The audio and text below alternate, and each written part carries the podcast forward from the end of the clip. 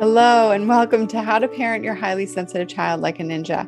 I'm your host, Megan Thompson, licensed clinical professional counselor and registered play therapist supervisor. We at MTC teach parents how to eliminate the daily meltdown and shutdown cycle for your sensitive children and teens. Highly sensitive children make up 15 to 20% of the population, according to research that has been gathered for over a century. And this podcast answers one question How can you raise emotionally intelligent children? Stop walking on eggshells and help your child express their needs safely without punishments, yelling, or coddling. If you want to know the answer, you're in the right place. Hi, everybody. Megan Thompson here, and I wanted to talk about where parents really start to see the challenge in managing your child's intense emotions and why looking at your child's emotions as a sign of progress can set you back in understanding whether or not your child's actually making progress. So I want to get a clear understanding of what I'm talking about here. This is part of my, you know, science series that we're doing right now and understanding the research behind a highly sensitive personality trait and what you need to do to address the problem. Um, my dog is, is saying hi, so excuse me for that. Um, what we're addressing at this point is when when you are struggling and you're parenting your child and highly sensitive parent parents of highly sensitive kids can say this to me all the time that they start you start to notice and it's hard to discern when you're experiencing daily meltdowns when you're making progress. Because if your child's experiencing a big motion every day whether that be outbursts or meltdowns or irritability if your child's experiencing that intense amount of, of negative emotion on a daily basis then you have a problem on your hands when we think about that intense emotion, whether that lasts for 5, 10, 20, 30 minutes, sometimes hours, I've, I've seen it all, guys. What we want to really get very clear on is where you're struggling and why you're not progressing. And one of the things that I see for, for parents of highly sensitive kids is that you start to look at your child's own emotions and see whether or not that is really giving you a clear picture of what's leading you to, to get some progress. When you're experiencing daily motion and your daily meltdowns and your child's having these big emotions, they're melting down at the drop of a hat and you're walking on eggshells. And sorry guys, my dog is leave it. Um, and they're walking on eggshells and you're having that problem, your child is struggling in that moment. You're really struggling in the sense that you're you don't know what to do. You're you're waiting for the other shoe to drop. You're holding your breath, and at that point, it's it gets to the point where you start to get used to it. And so I speak to parents about this all the time, and and one of the things that we talk about a lot of a lot of the time is recognizing um, that there's comes a threshold for you on what is intense for your child. And when you start to look at positive emotions, when you think about the roller coaster of a highly sensitive kid and and their emotions, if they're having daily emotion, daily meltdowns, they're experiencing their meltdowns on a, on a roller coaster. Then what you as a parent can start to do is start to get used to that roller coaster and you start to look at the highs and lows as part of your normal everyday life. And when that happens, you start to change your perspective of what's typical for your child. And you start to actually change your perspective of what's possible for your child and for your family as well. So one of the things that we talk about when, when I when parents get on the phone with me is we talk about goals. We talk about where you want to be.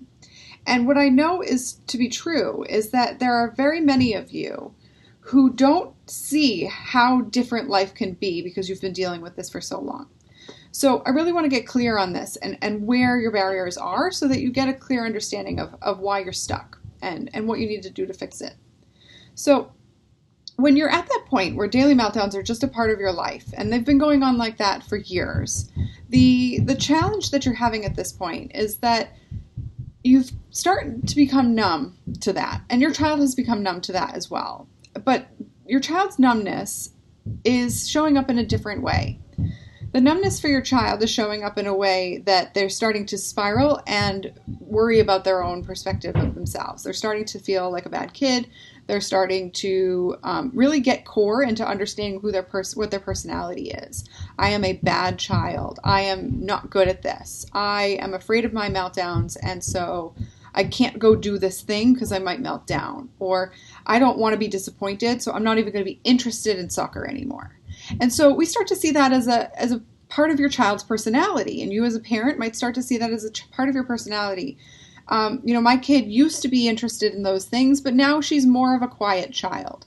And so I really want to get clear of this because, guys, you've heard me say this before that introversion and extroversion does not does not go hand in hand with being a highly sensitive kid. You can be highly sensitive and also be extroverted. And so if your child's starting to shy away and change their interests, that is a clear indicator that your child is getting used to the fact that their big emotions are too big and they're out of control.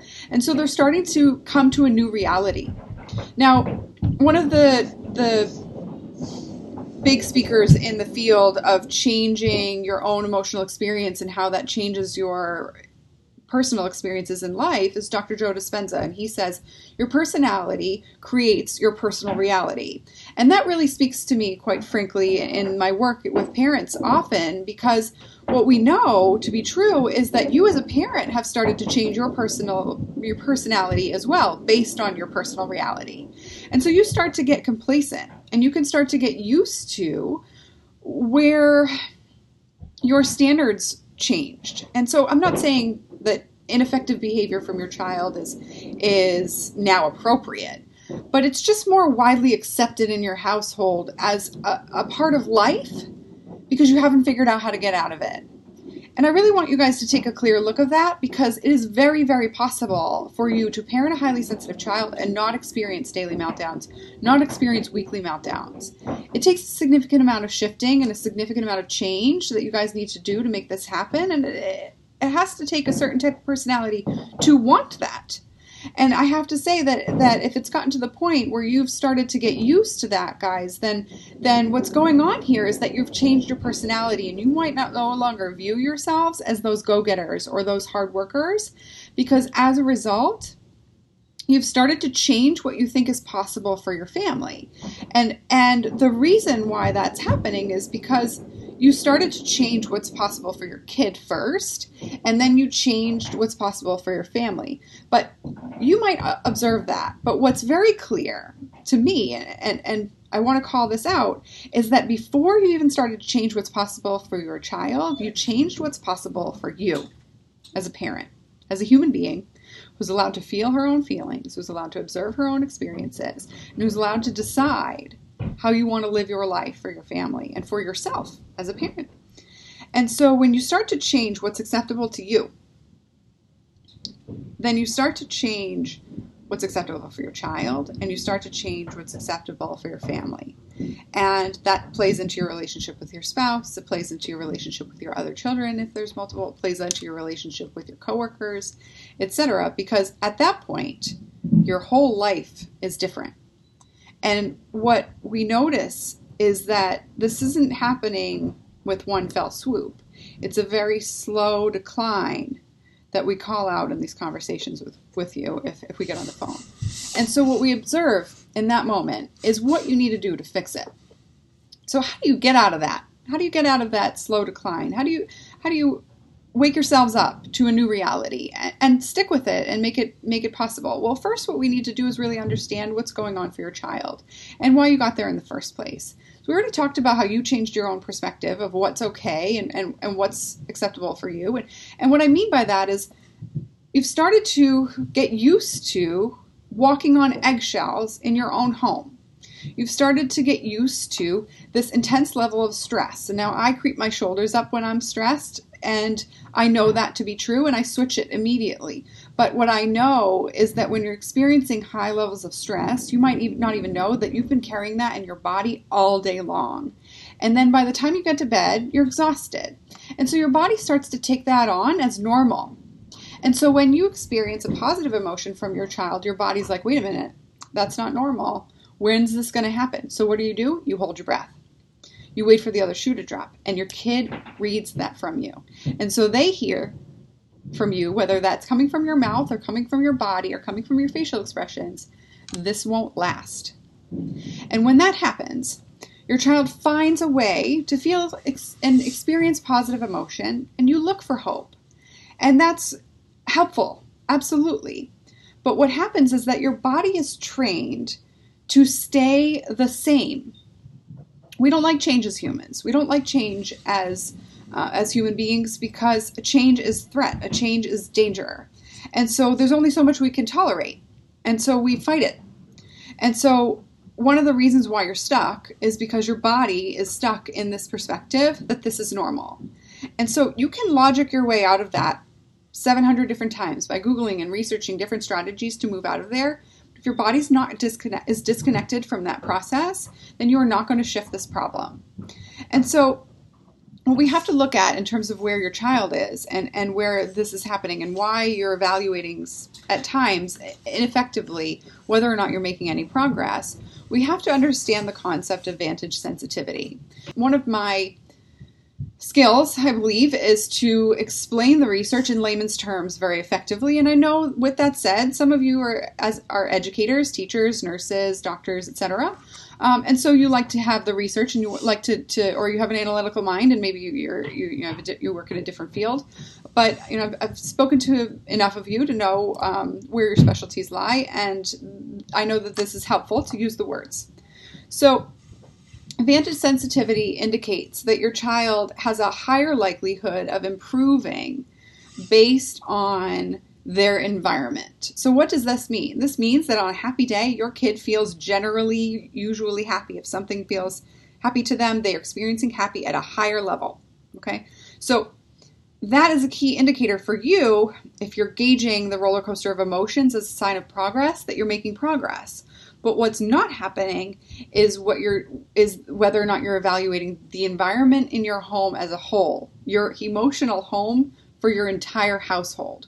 Where do you guys live emotionally on a daily basis? Are you typically in overwhelm? Are you typically stressed? Are you typically communicating to your child that she needs to hurry it up? Are you typically wondering whether or not the shoe the other shoe is going to drop? If that's happening, then your emotional home is at anxiety anxiety, frustration, overwhelm. And so your child's not going to make consistent, lasting progress if that's where you guys live on a daily basis.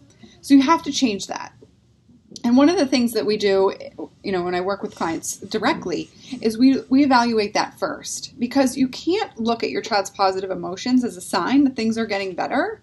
Because I, have I've done this for long enough to know that your child can experience positive emotion for a fair period of time, two weeks, for example, where you just feel like you have a fluke. And then you start to get used to that and say, oh, great, this is wonderful. And then when it flips back on its head and things go back to normal, you start to wonder whether or not that positive emotion that your child was experiencing was really accurate or how you can get that back.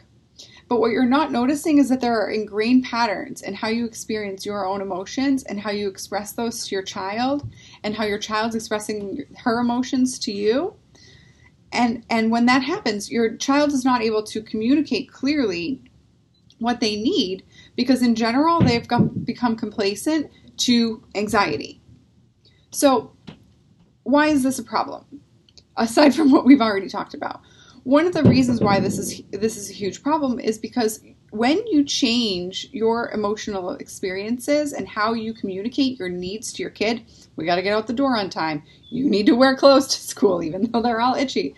You need to get ready for, um, you know, for soccer, even though you don't want to go. I have to get to work on time. Something frustrating to me happened today, and I need you to get your act together. When you're setting those expectations for your child, or you can't hit your brother, or you know, you need to do your homework before you watch TV or before you do this activity. When you're setting those expectations, the way you do it and the way you set it forth is so much more important than whether or not your child knows how to do the activity.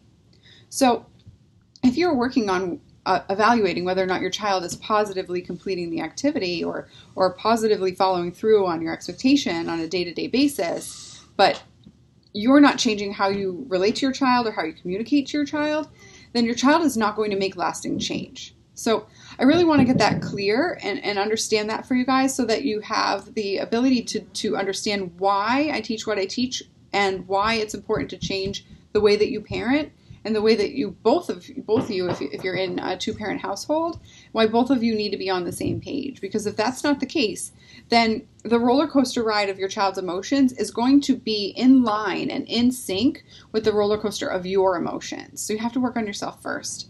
Now, I know this is probably something that you haven't that you um, that you've heard before in the sense of, of knowing where you as a parent stand before you can help your child. But what I think is very important to, to discern is that highly sensitive kids have a higher likelihood of changing how they experience the world when their parents change. So, what this means is that when you change the environment, you're going to see rapid progress. And I think at times we can, you know, as parents of highly sensitive kids, you can you can compare your child's experience or, or your child's ability to progress to other children who take a while to change what's going on. And and it can lead you to get skeptical about how fast we can make this change. Now, I help my clients change their emotional experiences and, and, and eliminate daily meltdowns in as little as eight weeks. And oftentimes, parents are wondering whether or not I have a magic wand. And so, what I want to help you understand is that we actually use the research to fit that model. Highly sensitive children can change rapidly, but they cannot maintain and sustain that change if you don't change. And that's really what we do. We, we change the way you parent rather than helping your child understand the coping skills and, and shift that because if you're not doing that, then your child's changes aren't going to last. So this is very important for you to be be clear of because when you're not when you're focusing on less on yourself and more on your child's ability to develop coping skills or manage their emotions or take uh, five or you know take breaks or or have a different schedule that's less chaotic you're not addressing the true root of the problem and so your efforts are going to be short lasted and so I really want to compel you guys to get clear on where you are impacting your child's ability to manage his or her own emotions and how you're doing that. And so I encourage you to again watch the masterclass. And if you've already done that, then go ahead and book a call because what we're doing at this point, if you haven't been able to support yourselves in, in changing this dynamic consistently and thoroughly for your family, it, it's an indicator that you need more support. So I would would highly implore you to get on the phone so that we can uh, talk about where you're stuck, where you want to be, and what it's going to take to get there. Because I don't know if I can help you until we talk. It's very important to be very clear about that because some parents don't understand where they need to go and, and whether or not that's possible for their family. And so part of my job is to help you see that here in the Facebook group. But if you haven't gotten to that point, we have to do that on the phone. And if that's very difficult for you to discern, then it takes some time for us to be sure that whether or not I can help you. So it's why I have to speak to everybody before I can say that that uh, this will work for you because it's not for everybody. All right, guys, talk to you later. Bye. Thank you for joining me on this episode of How to Parent Your Highly Sensitive Child Like a Ninja. We release a brand new episode every week, so be sure to click subscribe. If you like what you've heard and you're interested in seeing if you're a fit to work with us at MTC, Here's what I want you to do next. Head on over to meganthompsoncoaching.com backslash call and book an appointment with our team. We'll get on the phone for about 60 minutes and we'll get you clarity on where you're stuck in parenting your sensitive child or teen, what your goals are for supporting your child's development, and if we can help you, we'll get you started on knowing exactly what to do to eliminate that meltdown cycle. Eliminating the daily meltdown cycle does not happen by itself. You need expert guidance to make it happen and we've helped hundreds of clients from all over the world end that cycle in as little as eight weeks. So, to see if we can help you do the same, head on over to meganthompsoncoaching.com backslash call. I'm Megan Thompson, and we look forward to speaking to you soon.